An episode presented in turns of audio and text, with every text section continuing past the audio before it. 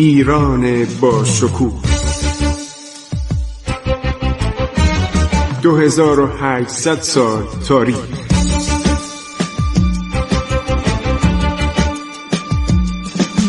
عبور از تاریخ.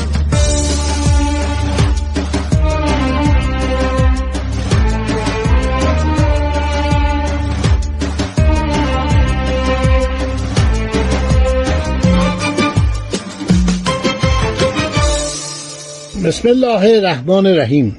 به نام خداوند بخشاینده مهربان. من خسرو معتزد هستم در برنامه عبور از تاریخ برای شما شنوندگان محترم رادیو جوان سخن می‌گویم. دوستان عزیز با سلام و عرض ارادت به شما ادامه می دهیم ماجراهای سقوط سلسله صفویه رو و آخرین پادشاهش شاه سلطان حسین یه پادشاه دیگه هم بعدا داشت به نام شاه تماس به دوم که پسر او بود و ماجرای او مفصله.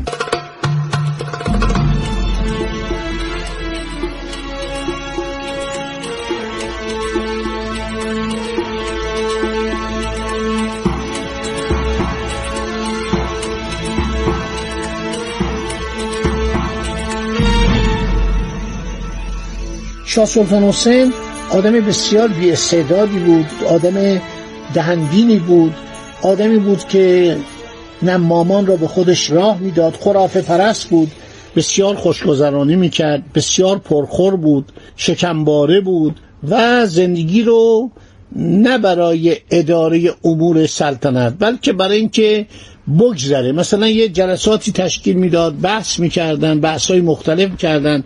زیبنده پادشاه نبود. امپراتوری مثل صفویه که شاه عباس واقعا باعث شگفتی جهانیان شده بود. و دولت صفویه چنان قدرتی به دست آورده بود که عثمانی از اون میترسیدن. 84 سال بود ما در حال صلح بودیم با عثمانی. ها دست از پا خطا نمی کردن همینطور به روایت سانسون کشیش ارمنی دولت گورکانی هند هرگز جرأت نمی‌کرد اقدامی علیه دولت صفویه بکنه. برای که میترسیدن. سانسون کشیش فرانسوی در عصر شاه سلیمان. عصر شاه سلیمان رو ما می‌تونیم بگیم مانند عصر لویه چهاردهم پادشاه فرانسه عصر عظمت ایران. کمان که به شما گفتم امپراتور سیام کشور تایلند از ایران درخواست کمک نیروی دریایی کرد در جنگ با کشور پیکو. پیکو یعنی چی؟ یعنی برمه. اینا با هم اختلاف داشتن. کتابی نوشته شده به نام سفینه سلیمانیه که یکی از این وقای نگاران دولت صفوی که رفته اونجا در قیاب سفیر که مرده بود میشه سفیر. میگه من تعجب کردم. وارد پایتخت کشور سیام شدم دیدم همه جا صحبت از سید احمد قومیه. صدر ایرانی در کشور تایلند. و این سفینه سلیمانی سالها پیش دانشگاه تهران اینو منتشر کرده. بسیار کتاب خوبیه. توصیه می‌کنم اونایی که اهل تاریخ هستن اهل جغرافی هستن اهل به اصطلاح خواندن کتاب های علمی و جغرافیایی و سرزمین شناسی هستن. خیلی هستن. من خودم خوشم میاد کتاب های سفرنامه رو بخونم. ببینید این کتاب چقدر جذابه. تمام مسائلی که درباره تایلند میگه امروز هم صدق می‌کنه. همه این کتاب سفینه سلیمانیه در اون زمان نوشته.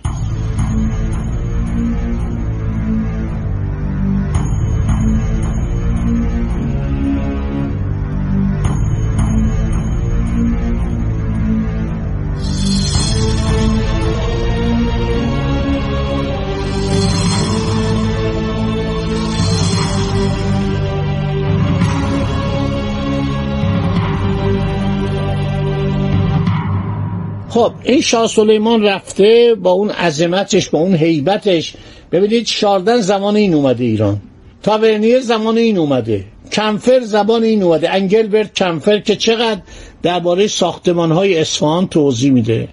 این شهر شهر مینیاتورها بوده. هر ساختمانش که نگاه می‌کنید پادشاهان سعی می‌کردن یکی بر دیگری سبقت بجویند و زیبا بسازند. شما الان مسجد شیخ لطف الله و سایه جاها که ببینید یا میدان نقش جهان به اون عظمت یکی از بزرگترین میادین خاور میان است. همه اینها پادشاهان صفوی سعی می‌کردن که بگن آقا اصفهان نصف جهان. این ساختمان های صفوی رو آدم نگاه می‌کنه حیرت می‌کنه. منار جنبون رو حتما رفتید دیدید. چه شگفتی توش داشت. اون حمام شیخ باهایی که می‌گفتن با یه شم روشنه. این چی بوده؟ آخرم کش نشد. واقعا این حمام می‌گفتن با استفاده از اون اشکال و اون معماهای هندسی مدتها با یک شم که البته این به نظر من اقراق آمیزه ولی شیخ باهایی یک آدم مهندس برجسته ای بوده. همه با هم رقابت می‌کردن. چقدر کتاب درباره این اصفهان نوشتن؟ پیلوتی آرزو داشت به اصفهان بیه یعنی یکی از کتابهاش هر شود شبهای اصفهان رو وصل کرده. تمام این سیاهان نویسندگان آرزوی اصفهان رو داشتن. یه کتابی از گلهای سرخ اصفهان. کلود انه روزنامه نگار فرانسوی نوشته. کلود انه میگه من بوی خوش عطر گلهای سرخ اصفهان رو در پاریس استشمام کرده بودم. این اصفهان واقعا یه مینیاتور بود که صفویه درست کردن. دستشون درد نکنه. اینا برای اینکه به دولت عثمانی بگویند تو اینقدر به استانبول نناز. استانبول همون کنستانتینیو پلیسه همون شهر قسطنطنیه است که مال روم شرقی بوده. دولت امپراتوری روم اومد پایتختش رو منتقل کرد به قسطنطنیه. برای اینکه سوریه و عربستان و عراق و فلسطین و یمن و تمام این قسمت ها به اضافه آسیای صغیر یعنی ترکیه رو تصرف کرده بود. اومد گفت آقا پایتخت من در روم خیلی دوره. پایتخت من در وسط اروپا به درد نمی‌خوره.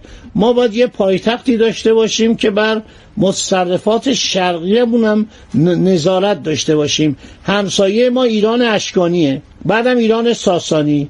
اینا اومدن در سال 330 میلادی شما فکر کنید دولت ساسانی در سال 222 میلادی تشکیل شده بود. پایتختش هم تیسفون بود. چه تیسفون که در کنار رود تجریش بود. رود تگریس یعنی رود دجله. الان هم شما برید کشور عراق تاق کسرا رو می‌بینید مدائن می‌بینید خرابه های مدائن که چه شهر بزرگی بوده. 400 500 هزار نفر جمعیت داشته. نابودش کردن دیگه.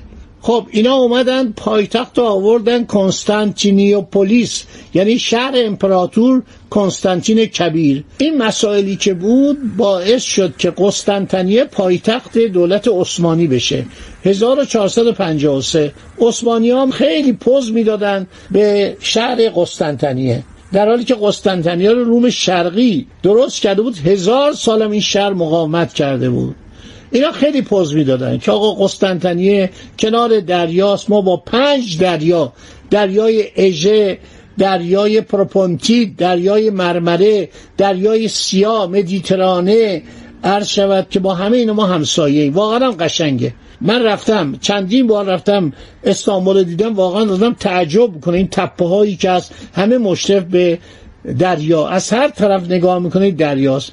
خب شاه عباس اومد چیکار کرد؟ صفویه اومدن بندر فرآباد و بندر اشرف و در کنار دریای خزر دریای کاسپی اومدن درست کردن. واقعا فوق العاده بود. پیترو دلاواله رفته اینجا رو دیده میگه ورسای بود. این عرض شود که کاخ شاه عباس در بهشر یا اشرف یک ورسای بود. همینطور ساختمان های فرآباد و اینها همه ورسای ایرانی بود. اینا چشم هم چشمی بود دیگه. بنابراین اصفهان رو به عظمت رسوندن.